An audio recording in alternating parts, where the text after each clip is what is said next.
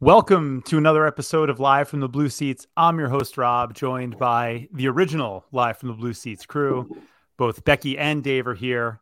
Uh, JL is behind the virtual glass, but won't be hearing from him this week. He, he probably will be back on the show next week. Uh, but we have quite a bit to talk about here on this week's edition of the podcast. Rangers are obviously on a tear lately and are getting ready to play uh, in a game that may uh, end up determining second place in the in the Metropolitan Division and home ice in the first round against the Devils. That will be later tonight if you're listening to this podcast when it drops on Thursday morning. But the real news that we want to start with, of course, is uh, what broke about three hours or so, two two and a half, three hours before we hopped on to record this podcast, which was Filip Chytil signing a four year extension with the Rangers. So we're going to get into the details of that and, and you know, uh, probably the unanimously uh, good opinions that surround it. But first, Dave, it's been a while. Uh, good to have you back. How you doing, man? I am good. I am thoroughly enjoying what I'm seeing on the ice, at least in periods two and three going forward. but no, I'm pretty good. How about you guys? It's been a while. Becky, welcoming you in. How's how's it going? You know, going good, going good. Just kind of getting shit done almost through my busy, busy time of work. And, you know, that has nothing to do with, that has nothing to do with hockey, but probably something to do with the fact that I'll be more consistently on this pod for a while at very least. So, well, hey, listen, thing. I think it's fair to say the Rangers are also getting shit done. They are, you know, kind of, yeah. they're, I believe they're seven eight one and one in their last 10 i i honestly didn't even look at it but you know they're kind of uh other than when they play the hurricanes it seems they're pretty much blowing teams out you know they they seem to have this ability to to to just score five six goals a game and you know a lot of that you can say you know is it shooting percentage luck is it kind of the you know the tables turning from earlier in the year but i think a lot of it is is the talent that they brought in and the, the confidence with which they're all starting to play so we're going to get to how that to how they're playing and kind of you know w- what the uh, outlook is for you know again the, the game later tonight against the Devils as well as the remainder of the regular season. But let's start with the headline, right? So Filip Chytil signs a four-year extension with the Rangers. Uh, I believe the average annual value is just a shade over four point four million dollars a year, so that is a reasonable with a capital R contract. And I think you know Becky, I'll start with you. Uh, what's the vibe check on on this extension? I mean, they're tremendous. Just just beyond tremendous vibes right now. Like there's nothing it, it's wasn't expecting it. So like let's like chalk one up for that because it's always exciting when you get like unexpected news. Um so there's that and it is way under what he should be paid. I mean, like I can't even imagine any bad. T- what is he's 23 years old and we're going to have him for four more years. Okay, so you're going to set him up for a really big deal, right? But that's totally fine. Like it's not this isn't a bridge deal. This is 4 years. This is you have 4 years that you can win and like be a dynasty even. It's mm-hmm. amazing. And in 4 years, I think all the no move clauses come off anyway. So like fall off anyway. So that's, you know, you could keep him, but like let's just look at the next 4 years before we get too ahead of ourselves. Just really exciting. Dave, how about from your perspective? What what do you think of the move overall and how it fits into things moving forward? Which I know that we got some questions about that as well, but just um, you know, Becky mentioned it's it's there is kind of a four year plan, and it, it pretty well aligns with uh, Mika Zibanejad and Vincent Trocheck's primes as well. It's uh, this deal is nothing short of a masterclass, and I gotta admit, Drury has been doing very well. He clearly has some issues with depth moves, but blah blah blah blah blah. I'm going to try that one over again. he has some issues with some depth moves, but he nails the big ticket stuff. And Chytil was a unique case. He was going to be an unrestricted free agent at 25 years old. Right. Could you imagine him hitting unrestricted free agency at 25 years old with the way he's playing, with just this uh, the way he drives play, the points he's putting up. He's putting up two C numbers, mm-hmm. playing three C, and when you have a third line center like Filip fucking Chytil, who what teams can match that center depth? And this is long term too. You got Zibanejad, Trocheck, who is wildly underappreciated, and Chytil one two three. This is as close you can get to, and I'm probably going to get laughed at for this one, as close as you can get to Crosby, Malkin, Staal, which was absurd. Crosby and Malkin are obviously the Rangers aren't going to hit that ceiling, but I do happen to think Chytil at this age does more on the ice than Staal does, or Staal did, I should say. Yeah. And, oh, I, I would agree with that. Nominal deal. And well, you got 13, 12.37 million per cap friendly left to sign Lafreniere and Miller, and then figure out what you're doing with what I guess Mikkola, a backup goalie, and Tarasenko. Hmm, Tarasenko. Yeah, and obviously, you know, the, it, what what I think is is interesting about this, and you've both kind of already started to touch on it, but it speaks to, and this is why I think Drury has done a phenomenal job as well, Dave. And you know, um, sure, we can quibble with some of the depth moves, but I think you you know GMs are ultimately defined by, you know, are they advancing uh, the the uh, agenda in terms of making the team a contender? Are they extending that window, right? And is there uh, a plan for sustainability pl- in place, or even succession in place, right? So when your current core ages out, you have a new crop of players coming up behind it, and you do that by you know keeping young players around and signing them to reasonable contracts you know continuing to draft well and not sacrificing all of your draft picks you know when you go in when you go all in at these trade deadlines. And that's what i think is so remarkable and, and what is starting to maybe put drury in that you know upper echelon of nhl gms um, where there is very clearly a win now strategy with going all in on Tarasenko, all in on Kane. They're prioritizing, you know, that Stanley Cup experience too when they go out and try to find these players, bringing back Tyler Motte, even right. So um, th- there's clearly a win now component, a win now strategy, but there is also succession planning, right? You can see the plan, not just the one year plan or the two year plan, but the five or six year plan coming into focus where they are going to transition from, you know, the Mika, Panarin, Kreider core to the potential, you know, K'Andre Miller, Kaapo Kakko, Alexi Lafreniere, Filipino core, supplemented by uh, or complemented by, I should say, what Brennan Othmann or Adam Sykora or and Matthew Rob, Robertson when he comes up, right? So there there are guys in line behind the current group that they haven't had to give up at any of these trade deadlines. And that's why, you know, I know people were upset about, you know, Vitaly Kravtsov kind of becomes collateral damage, if you will, with all the machinations that they had to go through to get Kane. But there is very clearly a sustainability plan in place here. And there were, look, we know how Ranger Twitter is, and it, it is it's pretty annoying. Uh, and it and it's very self uh, defeating, uh, you know, at times.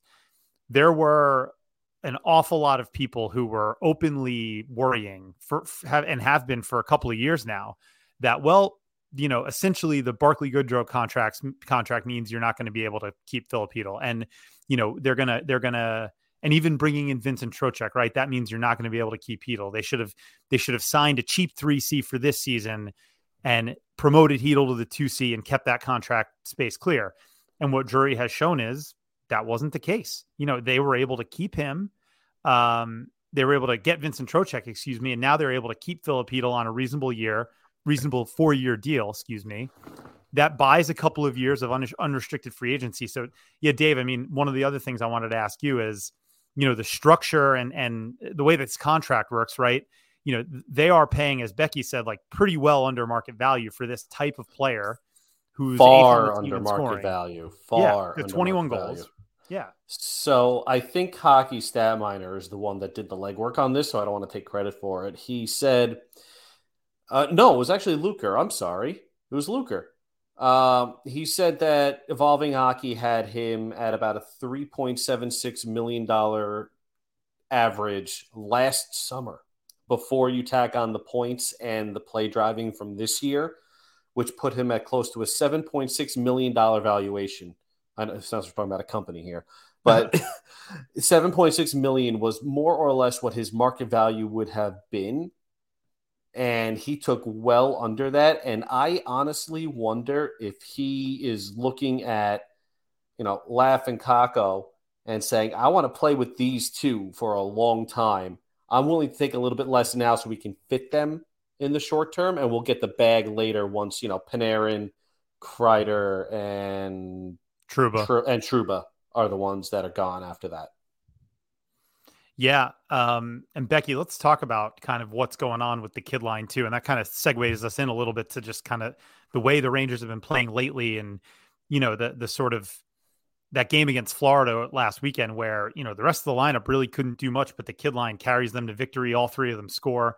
Um, I have been pretty vocal on you know personally about like maybe breaking it up is the best thing to do for the team, but I think Dave, you bring up a great point there that there is legitimate chemistry and camaraderie there. So um, yeah, just thoughts on the kid line. I mean, I think what's important. Excuse me, I'm like randomly losing my voice. Welcome I think to puberty. I think what's important about the kid line the way it is is you need they I feel as though they have the confidence now because they have first of all the experience playing together for a lot of the year and secondly they have playoff experience now. So you don't need to break them up, but if you do break them up, it's not the end of the world. And I think what's also really important is that you have now, I know like I probably say this all the time, but you have like you have four functional lines at this point, right? So you can roll at any time four lines out, but you can roll three like legitimate goal scoring lines out at this point.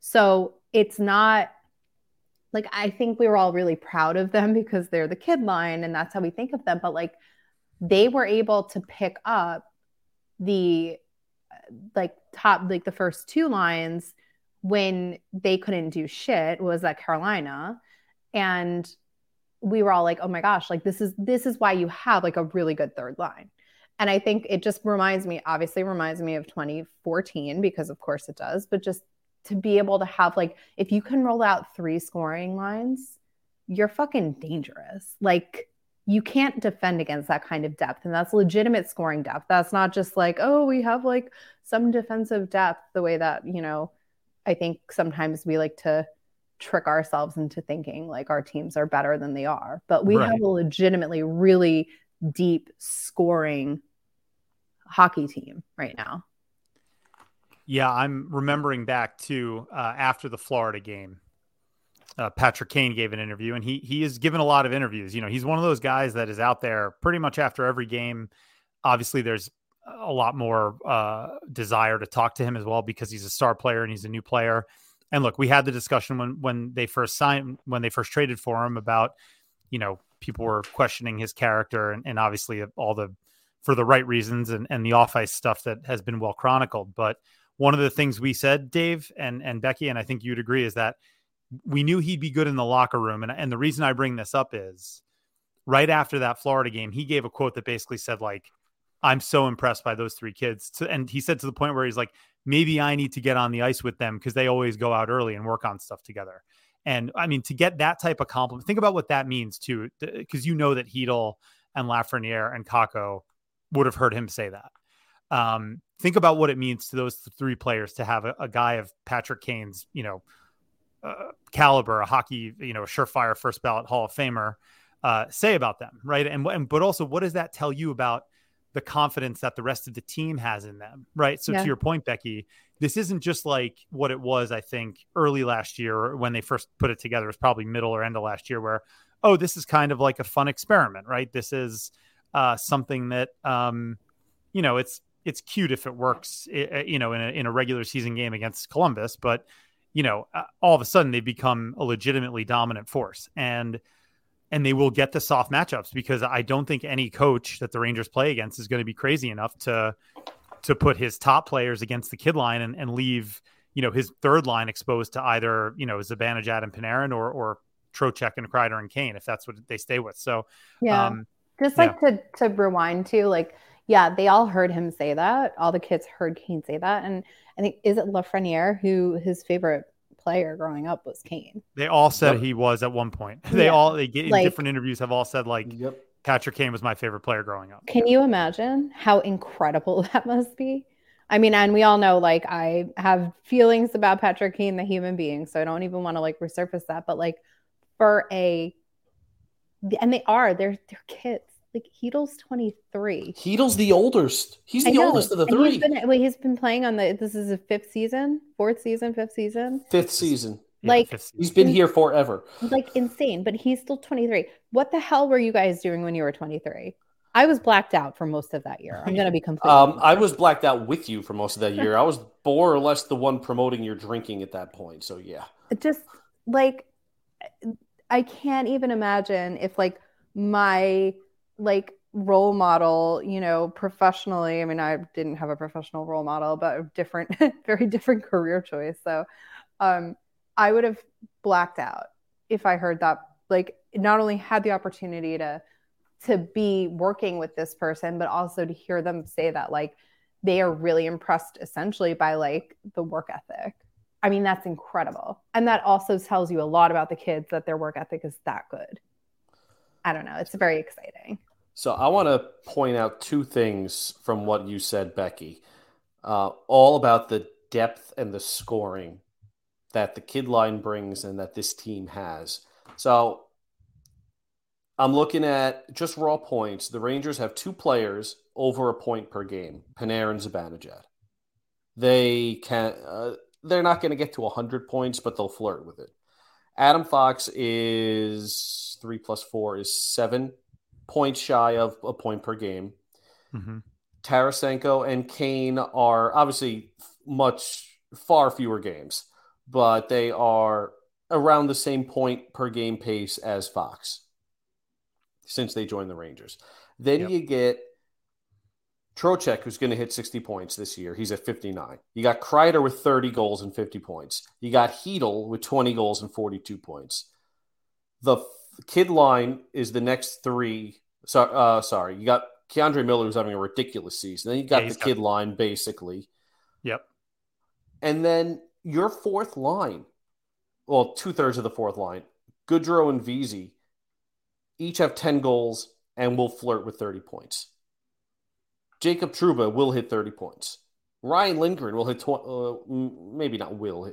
He has to play. If Ryan Lindgren were playing, he'd hit 20 points. Braden Schneider may hit 20 points. This is absurd. When, when was the last time we had a Rangers team like this? Uh, it's it's hard to remember, right? Because there have obviously been great individual seasons. As a matter of fact, Dave, I I, I got to say it. I bet if you pull up the 93 94 team that will surprise you, right? Because the, the guy who led them in scoring that year was Sergei Zubov. I think he had 86 points, right? So that's an all time great yeah, team. Zubov. Yeah, Paul Famers, uh, you know, out the wazoo. And you'd figure, oh, Messier must have had like 100 something points that year, or Leetch had one of his nope. 95. No, it was Zubov. But Leetch, Graves, Messier, you know, all those guys. I think Steve Larmer had a big year. Um, you know, uh, I have it up here. Uh, Alexei um, Kovalev, right? So I bet you it's a it's a similar spread in terms of points per game, where where they don't have a bunch of guys who are over one point per game or one guy who had a 150 point season, but it's a nice even spread down the lineup.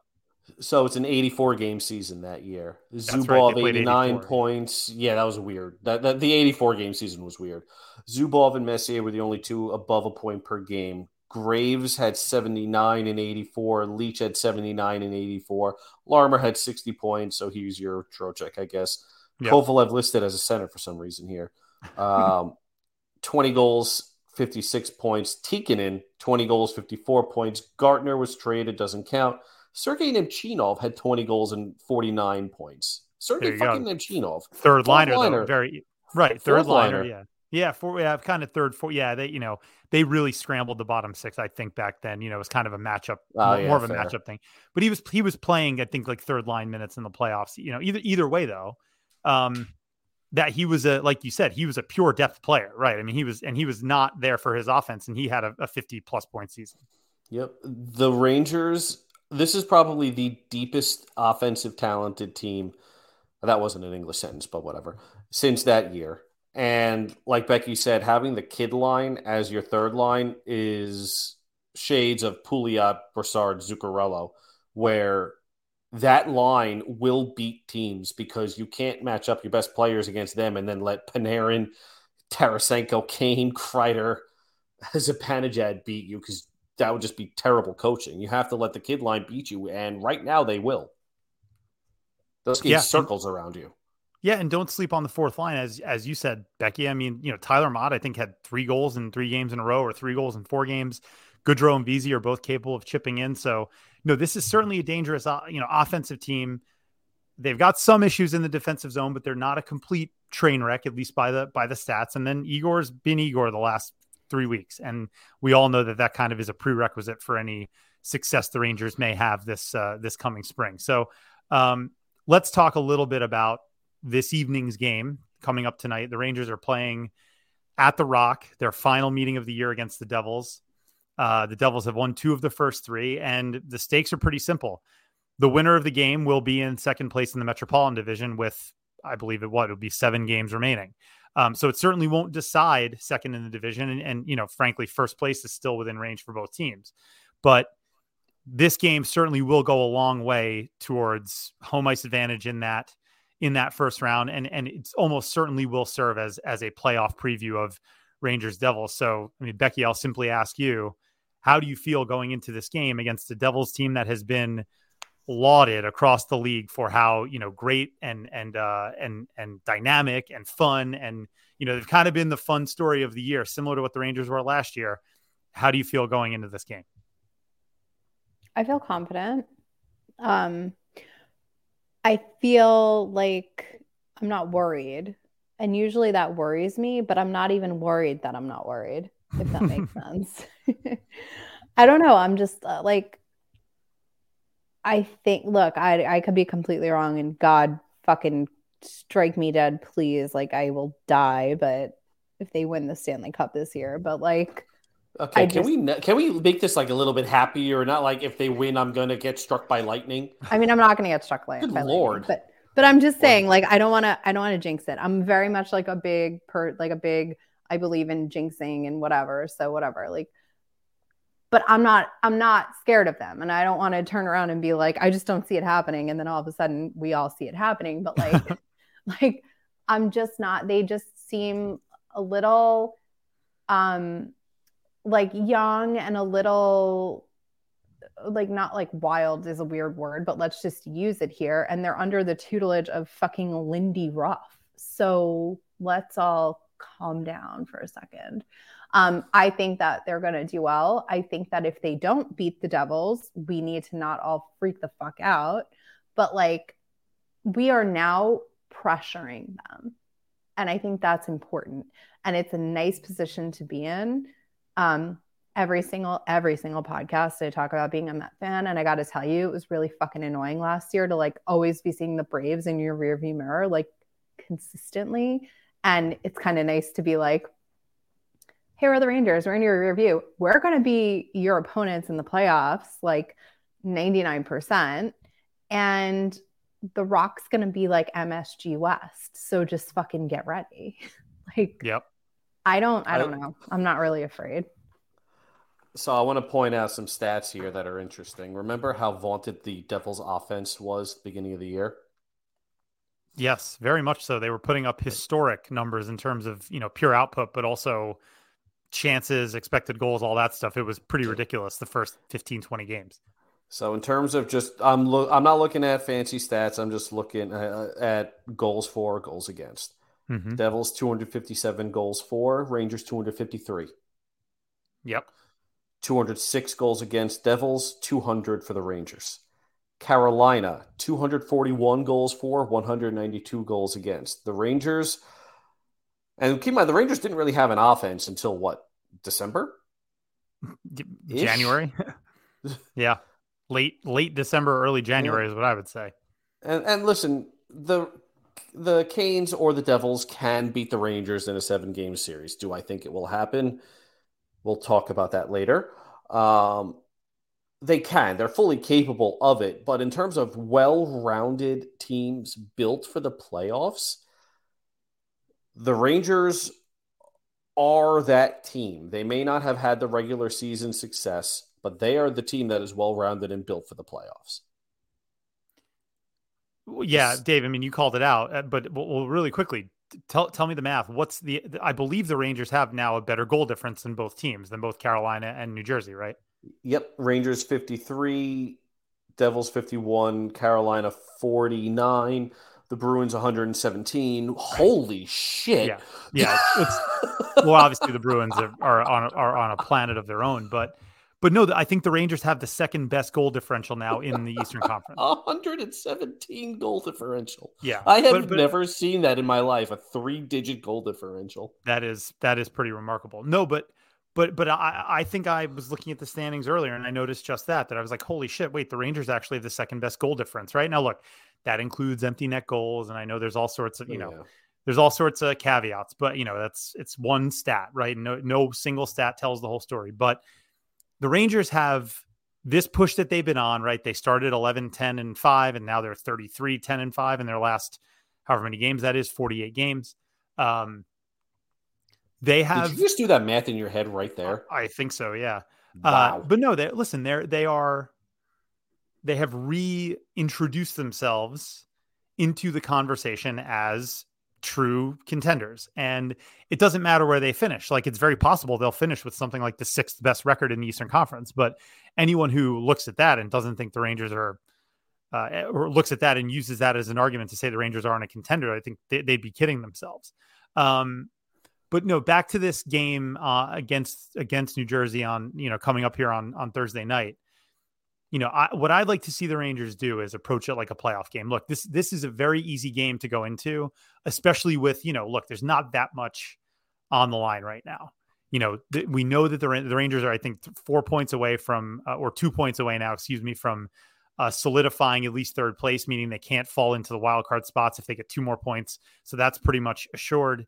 Um, the Devils are are already there; they can't fall into the wild card spots. So beyond jockeying for second or third, or maybe first if Carolina does lose a few games in a row, the stakes aren't that high. So this is very easy. To, it's very easy to get into a game against, as you brought up, Becky, a Lindy Ruff coached team, and just say this is going to be a track meet. They play fast. We're going to try and match it.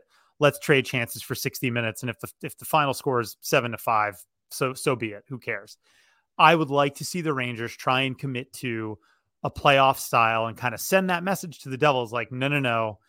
Jack Hughes is not skating through the middle of the ice unencumbered. You're not going to just dig the puck out of the corner and find Timo Meier flying through the slot. We're going to spend a lot of time in your end and we're going to pound your defense into the glass and and and, and you know have have long shifts against against your you know your all of your line all of your lines all of your your players um i want to see them play that playoff style game that that to me more even so than the final result would be a successful game for the Rangers, right? If they can control play, basically make New Jersey, uh, you know, play the game on the Rangers' terms. That that's what I'm looking for in this game. And again, result result is what it is. I'm, I won't be too upset if they lose because we all know the real the real stuff starts in a few weeks. But Dave, any other thoughts on the uh, upcoming matchup with the Devils? Are you, you know, are are you uh really honing in on second place as a as a as a goal here? Do you really want that second spot, or or are you kind of like Becky, like can't be bothered? The Rock is MSG West anyway. I am torn. I want second place. I want first place, and it's within reach because Carolina's four, five, and one in their last ten. The Rangers have gained eight points over the last ten games on Carolina, and they're only five back. Yeah, Carolina's got a game in hand. I think that's still doable, but I would prefer they keep everybody healthy. Home ice is not going to matter for the Rangers because they have a very even split. They're 22 12 and 4 at home, 22 8 and 6 on the road. Mm-hmm. So it doesn't matter where they play. They're a good team. Funny enough, the Devils have a better road record than, and the Canes have a better road record than a home record. So interesting. Just, yeah, I thought that was interesting too.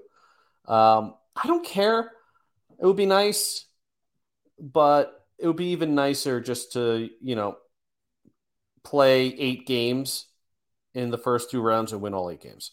I'd rather have that. Yeah, and a healthy Ryan like? Lindgren. What's it like to not go seven games?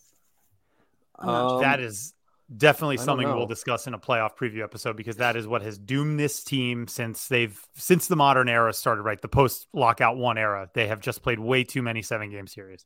Is that lockout one or lockout two? Because we have the 95 lockout, right? Oh, right. I guess that's lockout two. I'm talking about the canceled season lockout, though. Oh, yeah, but anyway, yeah, yeah. Since since they've been making the playoffs consistently, you know, since the 2005 2006 season, there's way too many seven game series. That's what Kane and Tarasenko are here for to close shit out. Yeah, and and look, I think just really briefly on those two guys, and then we'll get to the questions. But I think they've both been really good. Tar- Tarasenko has has really shown a side to his game and uh, you know a, just a willingness to do everything in all three zones and do you know Steve Valiquette actually was calling out his how physical a player he is and I don't think he had that reputation. People look at him as a sniper or scorer, right? He's a really physical, strong three zone player, and I think Kane's starting to look more and more comfortable. Um, you know, I don't know that that line with Trocheck and Kreider is is the best spot for him, but you know, I also understand not wanting to keep rejiggering the top six. But uh, Becky, any quick thoughts on Kane and Tarasenko? I, I don't know. I don't have any strong emotions about it. I think like they're good. I think I think they could both make it work. I think Kane just needed to get more comfortable, which makes perfect sense. And like honestly, the same with Tarasenko. You know, they he had a, a less of a uh I don't know, like monkey on his shoulder or whatever, monkey on his back, like because he scored in his first game. But like you could tell, like they're both, you just need to adjust. I mean, it's two guys who've played for one team their whole career and now they're playing for another team. And I think they've done a good job. So I, I don't know. I don't have any strong emotions about placement. Dave, any uh any thoughts from you on Kane and Tarasenko? I they're doing everything that they were brought here for. They were not meant to be the primary guys, and they are doing exactly what they were brought here for. Secondary scoring. And how can we complain about what they're doing on the ice? I I got nothing. They're good. Yeah. Well, the funny thing is, you know, obviously the the big concern with Kane, and this is the one point I'll make, then we'll get to questions. The big concern with Kane was obviously the defense, right? Everything basically everything he does when the, the, the puck is not on his stick. And look, there are certainly eye test wise, you know, you watch him play, he's got some lazy tendencies. He'll glide a little bit. He won't really throw his body or his stick in where you're like, oh, maybe he could have reached for a puck there. But then you look at the end of the game, especially recently, he's usually one of the better players in terms of expected goals. If you look at some of the game score charts that come out uh, after games, he's often in the positive, uh, you know, in the positive and even in terms of his defense. So you know, as you said, Dave, what's happening on the ice, and it's almost the opposite of, of, of the way the eye test analytics debate works, right?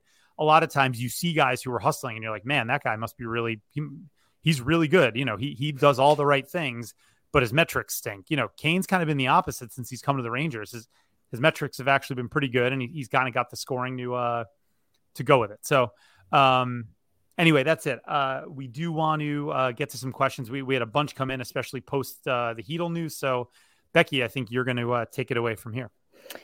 I sure am. Hold, please. Okay. So these are questions that I was CC'd on. Oh, CC, Jesus fucking. I know. Christ. Really bringing up wow, the Becky, you really are. Like, yeah, I, folks folks, it's been a busy time for me. I need to stop working. Uh, we all to, need to. We we need the have, 32 hour work week. Can we have a podcast just for the 32 hour work week? Yeah, yeah. I just yes. Um, I'm okay. Down. So the first question is super. Oh no, no, I'm sorry. The first question. Well, this is still a super important question.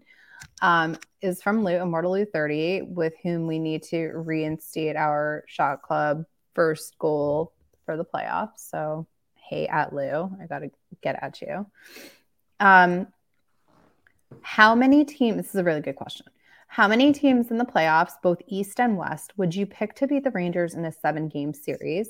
Assume Igor is in peak form as he has been lately. Good question. Playoff teams that can beat the Rangers in a seven game series. All yeah. Right. I mean, I, I feel bad saying I I am not going to go the cop out answer, which is anybody can win any game, any seven game series if a goalie gets hot. But it, let's assume, okay, Boston can definitely beat the Rangers. Agree. I don't want to. Uh, I mean, listen, Carolina and the Devils can. Will they? I doubt it, but they can. Toronto can. The Islanders can. Oh, see, I don't agree with that. Sorokin is so fully capable of stealing a series, fully.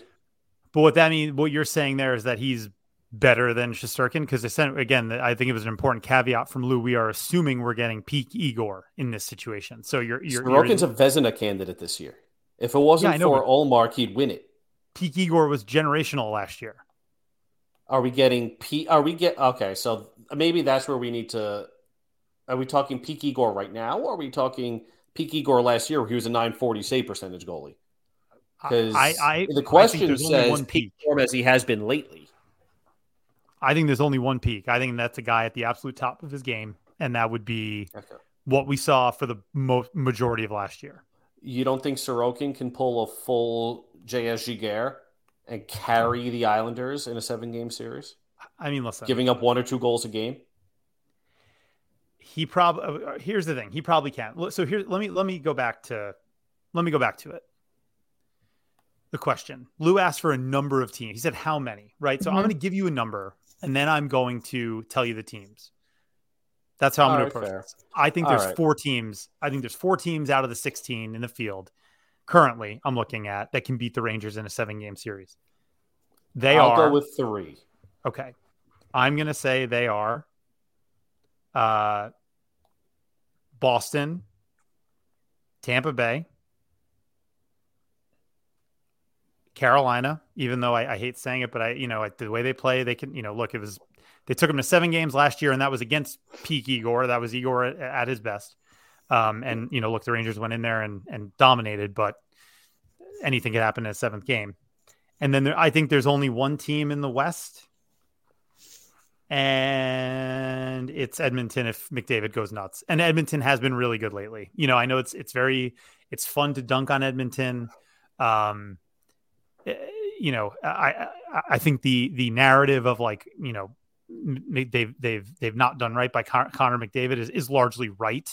But this team that they've assembled this year is pretty good, and I think if you look at their trends in terms of again underlying numbers, expected goals, they are a, top three or four team in the league lately. So, yep. Uh, and and he may just go into God mode and not be not be containable. So, uh, let's say Edmonton from the West, and then Carolina, Tampa, and Boston from the Eastern Conference. Those are my four. All right, I'll go so the, I'll go with Boston, obviously. I'm going to go Toronto. I know. So keep in mind, I also think Toronto makes it to the Eastern Conference uh, Final. I think Toronto beats Boston. Excuse me. Um, go. Okay, go ahead. I, I know. Listen, listen. You got to win at some point. Even the Red Sox won, so you got to win at some point. It took them like 100 years. I know. And Toronto's at what, 67, 70? They're somewhere around there. Uh, they haven't won a playoff series in decades. Like even a series. Yeah. I mean, the Red Sox at least made some World Series here and there over the 100 years. Again, they got to win at some point. So I'm going to go Boston, Toronto. I will say Carolina only because they are just, their process is so good. And then out west, I have to be different. I do agree with you on Edmonton, but I'm going to say Colorado because they are getting healthy. No. They are nine and one in their last ten. I could buy that. They are a very good team, and they are the defending champs. You're all pussies. Blow me. Becky, what's your answer? It's Boston, and it's only Boston. Okay. One team in the whole league. So you think you think the Rangers are? If you were uh handicapping it in terms of betting odds, you would say look at the, the look at the fucking New York Rangers. Look at them. Look at how stacked they are. And now Igor is getting back into his normal self, which is God mode. Look at how stacked the 93 94 Red Wings were playing against an expansion team. They lost in seven. I, okay, but that's like the first point you made, which is I'm not going to say that any team can win any seven game series.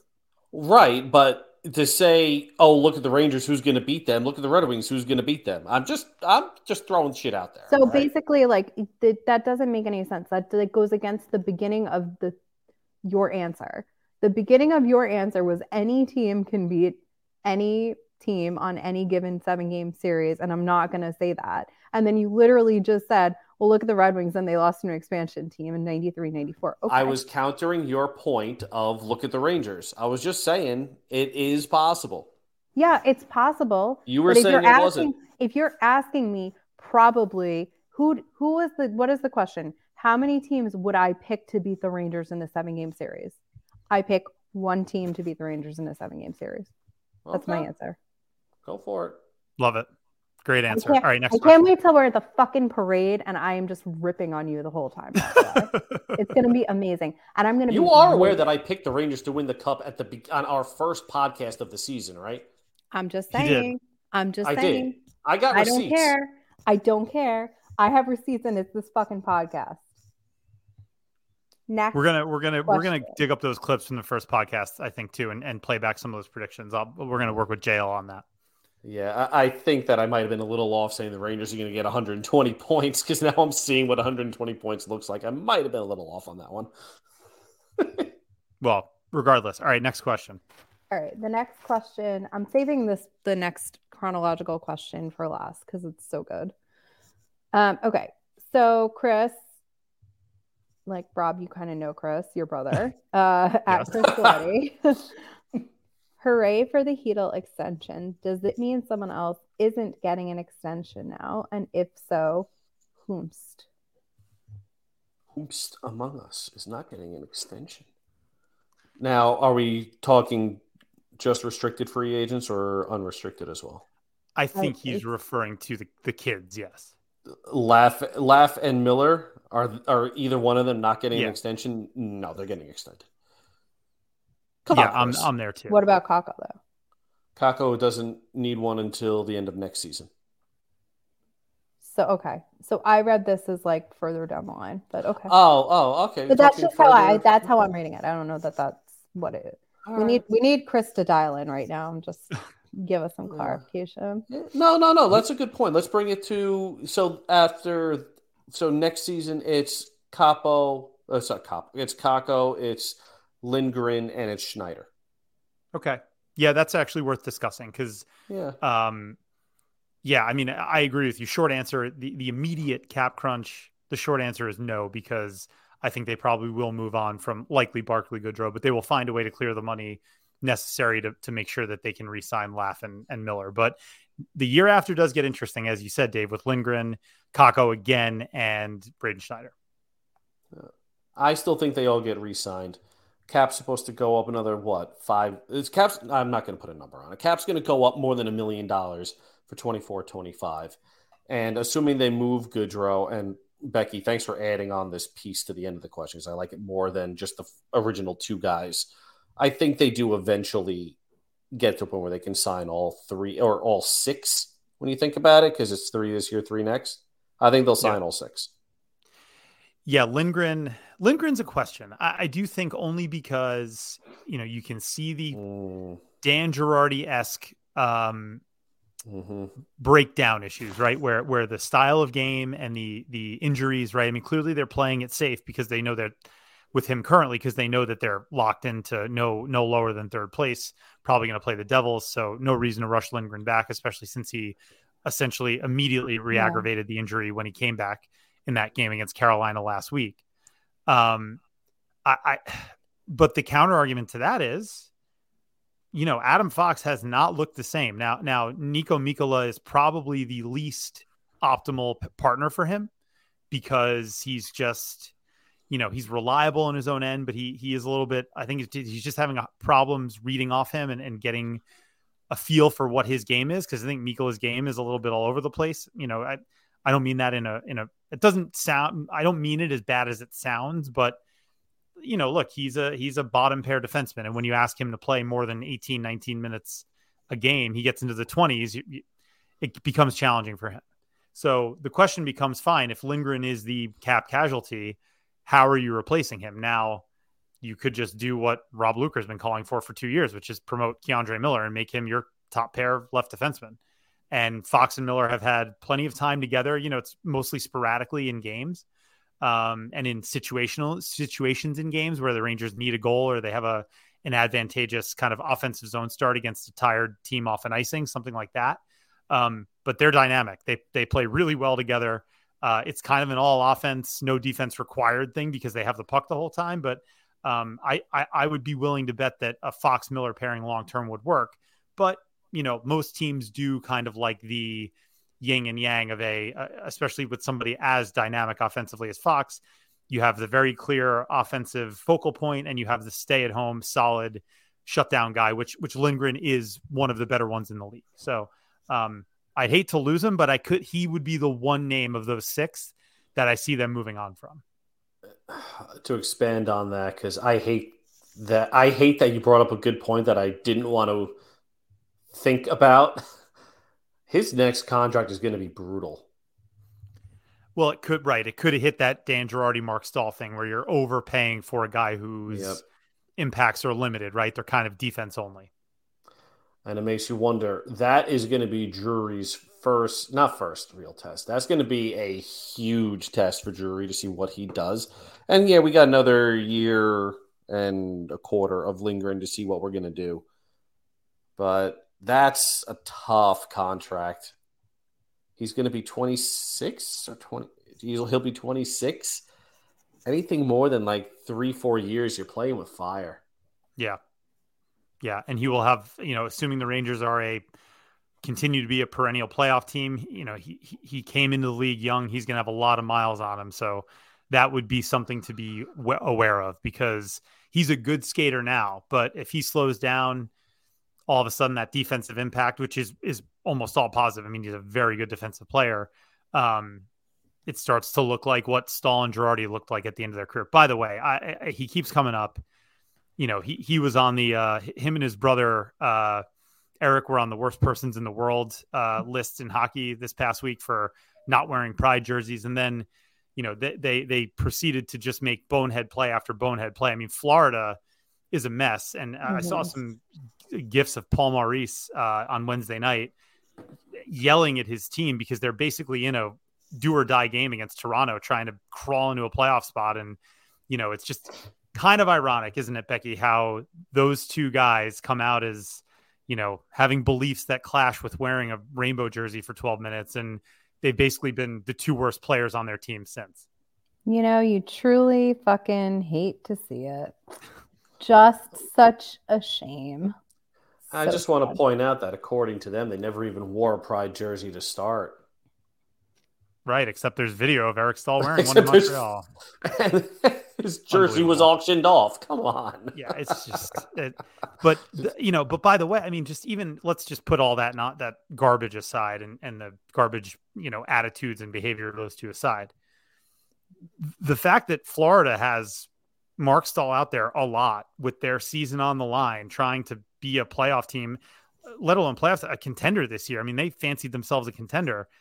I mean, you know, it's just wild to me. I, you know, I mean, we we watched an absolutely cooked Marc Staal play for the Rangers for years, and that was like four years ago now. So, you know, it it's wild how long these guys stick around. Clearly, there's some you know name recognition and pedigree bias there with the, with the Stahl brothers around the NHL, and you know, it just goes to show you these these perceived blind spots that the Rangers have are often shared by a lot of teams around the league. So, um, anyway, nothing but the worst to the Staal brothers in the rest of their season. Rest in piss, Bozo. it's fun. I mean, they both fucking they they all got arrested for being like massive jerk offs at like Eric's bachelor party. But oh no, we can't wear a rainbow because Jesus loves us. Like, oh, fuck off, man. like, it's not even a good argument. But that's we could do a whole podcast on. Uh, I wonder if they shit their pants if they see a rainbow in the sky. Oh I no, mean, the gays are coming! Oh no! it's so good though because it's it's just that it's the White Lotus meme. Like it's just so good. It's the gay these gays they're trying to murder me. Like it's so perfect. It was like made for this for the NHL being a fucking tire fire.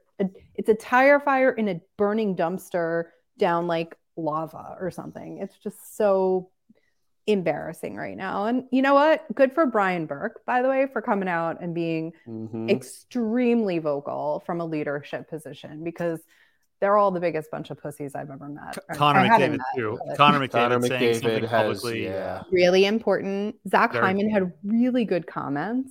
I mean, like it's there's look, it's it's not not all men, but this these fucking guys. Like let's these put it fucking guys. These fucking guys are making us happy that the Islanders and the Penguins are going to hold on to their playoff spots. I mean, I right. also though just still you all know how much hatred I harbor. I'm a really well balanced individual, I promise. but how much I hate Eric Staal and that they the fucking Rangers brought him over for like essentially a marketing campaign. I, I like I wish nothing but the worst for all of them. And also, like, Mark, shave your fucking beard. Like, it's not cute. Stop it. yeah, not-, not working for you. I mean, Florida is just that. That's probably that's probably the team that's underwhelmed the most across the NHL this season. They have been a complete and utter disappointment for the whole the whole year. And you know, whatever. Like I said, good, good for them. We're good for them, or good riddance, or get get lost. I guess. You know, they might not even beat out Buffalo for first team out of the playoffs. right. Well, at this point, they might want to lose some games and get a better draft pick. Anyway, all right. Good yeah. question. That that question about contracts devolved into a, uh, a rant about the Staal brothers, which I think makes for some great podcasting. But uh, let's let's move to the next one. All right. So we have one more question that's like really hockey related, and then we have three more that are just wildly entertaining. Uh, two are hockey related, and one is just not. Um, so Kevin Spozo 211 had two questions this week. So the first one is uh, rank Miller, Laffy, Chytil, Kakko in order of importance to the Rangers, both in the short and long term. Did the signing change your mind on this? Oh, that's a good question. Yeah, rank. Kev over here is just, he's always crushing oh, it. man, question. that's a fantastic question. I hate this question because I hate what I'm going to have to put last. Right, that's what I feel. That's what I'm worried about as well. Well, the bo- the last like the last doesn't mean that they're like it's level it's order of importance, but like the la- the least important on this list can still be like the fourth most important, right? To like yeah. the team oh, in general. That's a good question. Fuck, I don't know. So I'll start, Dave. I'll give you some time to formulate a response or something like that. But um, I think the two most important are Chytil and Miller, and it's because of the positions they play. Now, because good centers are so hard to find, because the Rangers organization is pretty bereft at the center position. I know they've tried to make some efforts in the draft recently to uh to fix that. I got to say Chytil's the most important, you know, and, and now he's here for four years. So they got him locked up and he is very clearly a core member of the team and he is part of the win now plan, right? Um, I think second's K'Andre Miller. I think that just his unique package uh, and raw skill at that position, right? He's a, he is a potential, um, you know, top pair defenseman. He's already a solidified, legitimate top four defenseman. Um, as you mentioned earlier, Dave, he's putting up, he, he may actually touch the 40 point mark with no power play time. So you, you want to talk about what his potential could be if he was ever given a, more expanded offensive role. Probably not going to get it with Adam Fox being such a, an elite power, power play quarterback. But I mean, hey, look, Brian Leetch and Sergei Zubov played on the same team, right? So we, you know we can dream. Um, I think Miller's second most important this is the tough part. I think I'm going to go with Lafreniere as third, and that's only because his ceiling is higher, right? So if you're thinking about which of these players can be a point per game player in the future, right? Because again, I'm using that kind of succession planning uh, thought here, where you know I certainly do not look forward to these days, but eventually Artemi Panarin and Mika Zibanejad and Chris Kreider are going to be in their mid 30s, and they're going to no longer be the core uh, you know, focal the the focal point of this team, even if they might, you know, play out their contracts. Hopefully, they'll kind of take you know slightly uh, less uh, you know less prominent roles so that that the younger players can kind of come into the come into those positions. And I'm looking at between Laf and Kakko, you know, who's more likely to be a point per game guy, right? When the Rangers really need one of their young players to step up and be that, I think it's Lafreniere. Um, I think he just has more dynamic offensive ability. Obviously, he needs to work on, he needs to refine, I would say, his skating. He needs to kind of add some explosiveness and a little bit more, um, you know, a little bit more to his game from that standpoint. But, you know, he has been a very confident player the last couple of months. He scored a peach of a goal against Florida last weekend, and uh, he flashes that ability more and more, you know, and especially the comfort he's had playing with the kid line, I think uh, allows that ability to come out. But, you know, I, I do see kind of a potential 30, 35 goal, you know, 35 goal, 45 assist type guy, right? That would get you to 80 points, about a point per game. I think he could be that in this league if he puts it all together. I don't think Kakko ever gets there from a, uh, you know, a ceiling scoring wise. So he's fourth on the list for me but that is certainly no slight to Kakko because you need that type of player on your team. Uh, you know, if you're going to be a contender, he is he does does it all in a top six role. He's a you know potentially elite three zone player, but he just doesn't put up the scoring numbers. So I am going to take an approach of a longer term outlook because Rob, it sounded like yours is more of a short term, next two to three years. In a sense, yeah, yeah, yeah. I think so. I think it's fair to say. I'm going to go long term just to change it up a little bit. Chytil is still number one. Depth at center wins. Every Stanley Cup champion has three very good centers at the very least. Chytil still one. Um, I'm going to go Laf as two because wow. when this core is ready to transition away from Panarin and Kreider, Lafreniere is your top left wing and your top scoring guy. You need him to be able to put up the same numbers that Panarin is putting up. And that's a, you know what? You need him to be able to put some kind of 30 goal, 70 point season together. I'm not going to say Panarin numbers. That's just not fair. Uh, you need him to do that. You need the scoring to come from somewhere, especially as Panarin gets to 33, 34, Kreider gets to 35, 36. You need Laf to start stepping up and taking top power play time and top line responsibilities and shift Kreider to what will eventually be his home on the third line. If you do that, the transition period from Panarin, Kreider, Zibanejad to Chytil, Kakko, Laf is easier to manage. Then yep. I'll do Miller. Then I'll do Miller. Okay. Miller should be with Fox now. He's the best left-handed defenseman on the team. I'm not putting him at two only because the Rangers need scoring, and it has to come from their number one overall pick. And then Kakko's fourth on the list just because of right wing depth. Actually, they have no right wing depth now that I think. yeah, they had to trade for two of them. Yeah, they had neither of them is for next year. but no, but your, I think just looking at it stylistically, Dave, uh, it's and, and again the lack of we just know he's the lack probably of not going to ever score 40 goals in this league. Yeah. Yeah. It's the lack of points, but he he's a solid second line, third line right winger.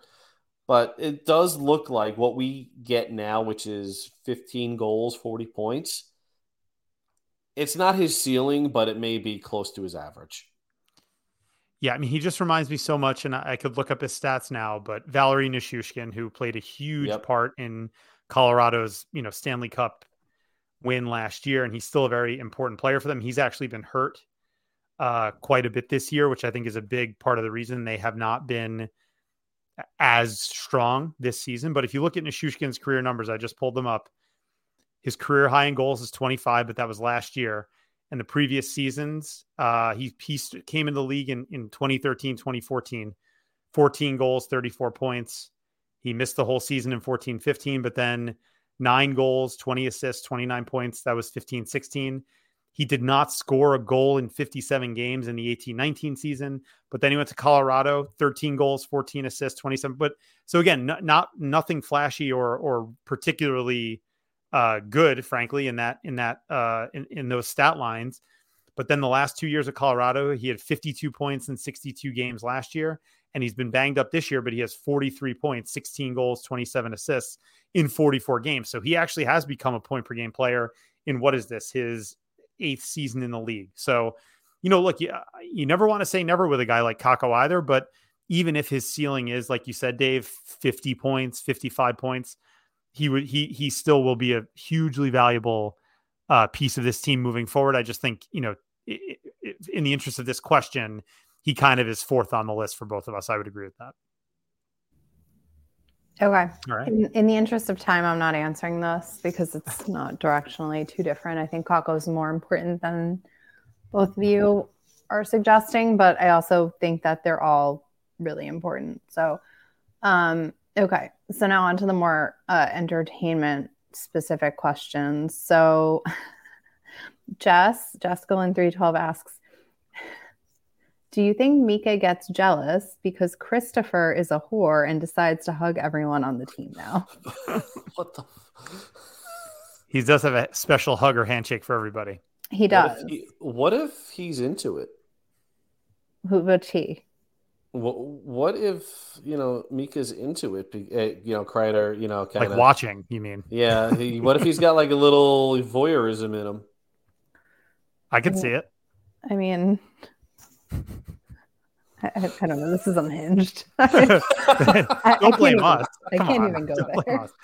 Also, this is what happens when you know. Look, Mika's married, right? He's kind of into the uh serious part of life and baby on the way. And I think Kreider's been in a relationship, like a long term relationship, for like many, many, many years. Well, th- then why hasn't he made uh, an honest woman out of his longtime girlfriend? Maybe, maybe marriage isn't what they want to do.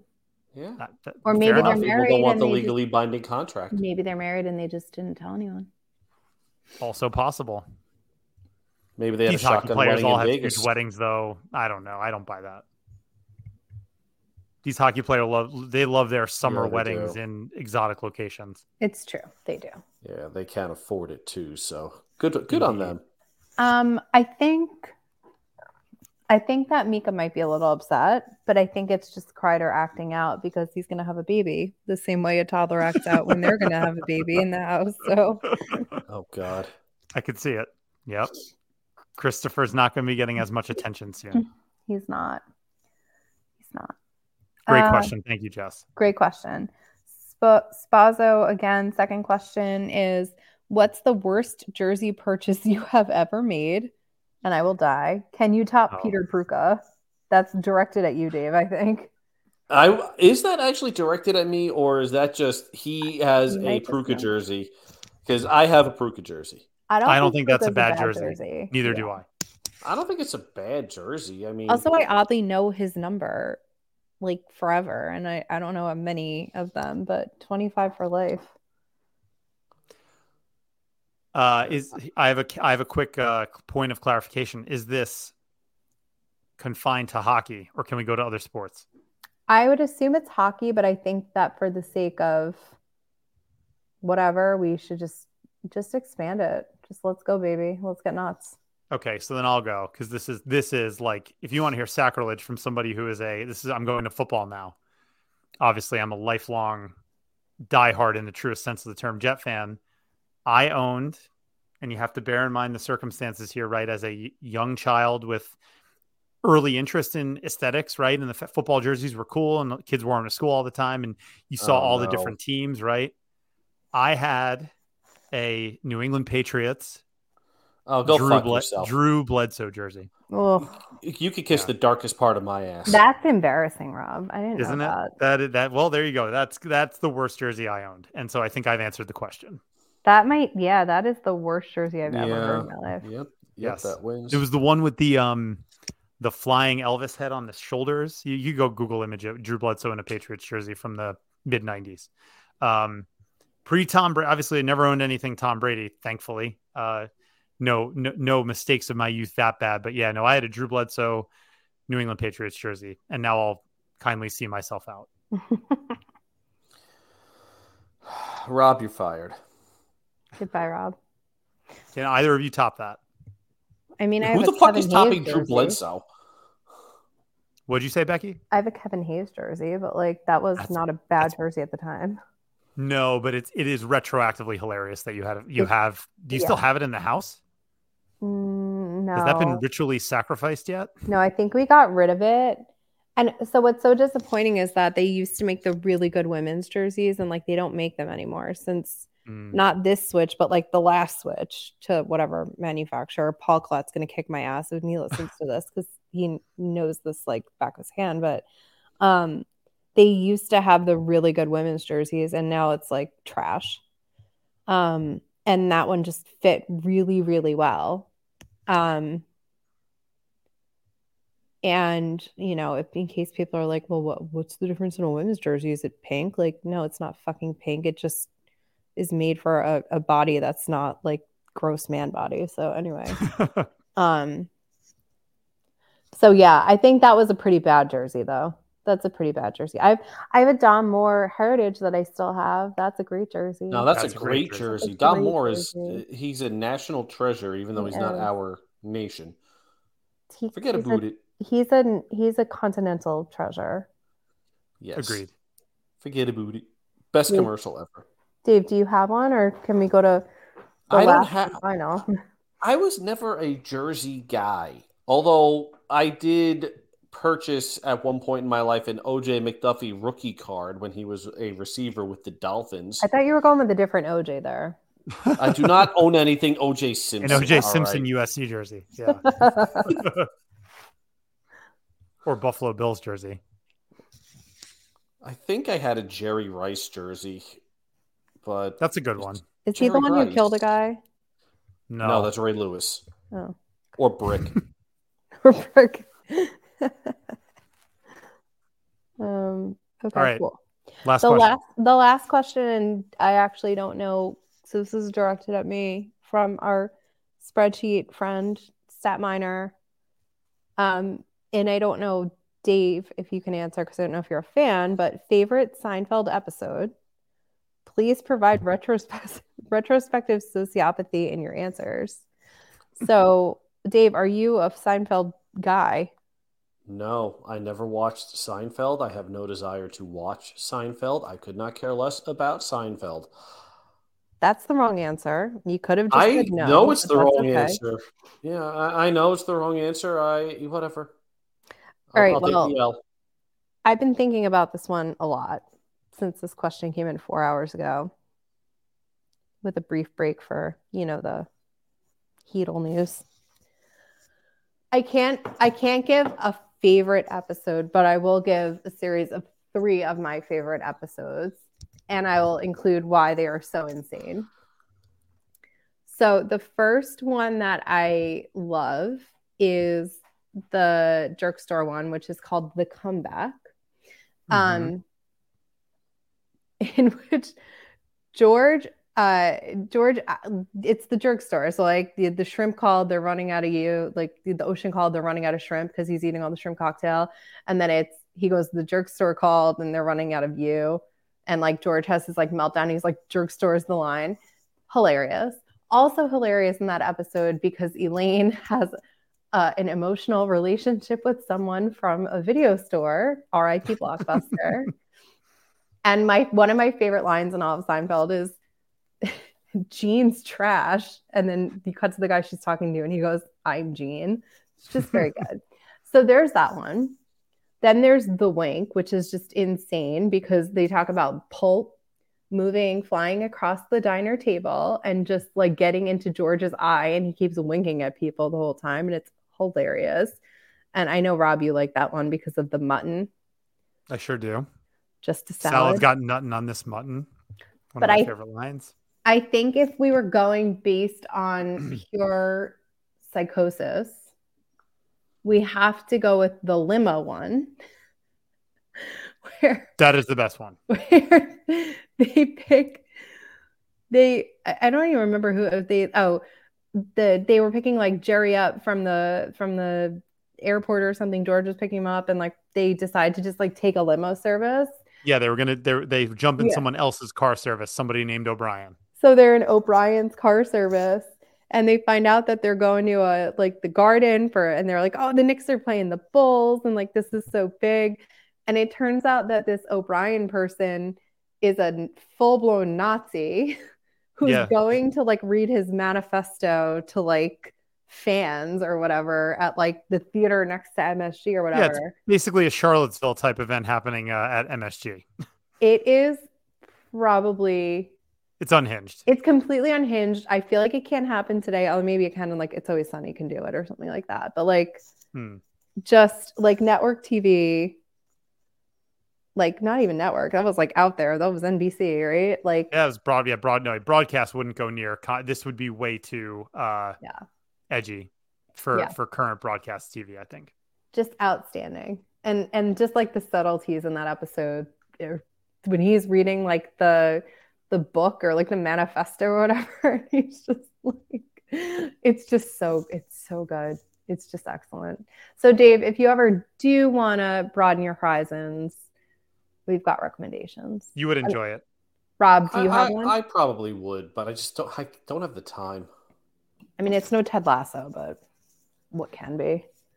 Uh, there's an episode called the Yada Yada, but really the one, um, the, the the main plot point of this one is that Bryan Cranston's character, who's a reoccurring side character on Seinfeld, the dentist Tim Whatley, uh, converts to Judaism for the jokes, and Jerry is offended by that, not as a Jew, but as a comedian, as he says.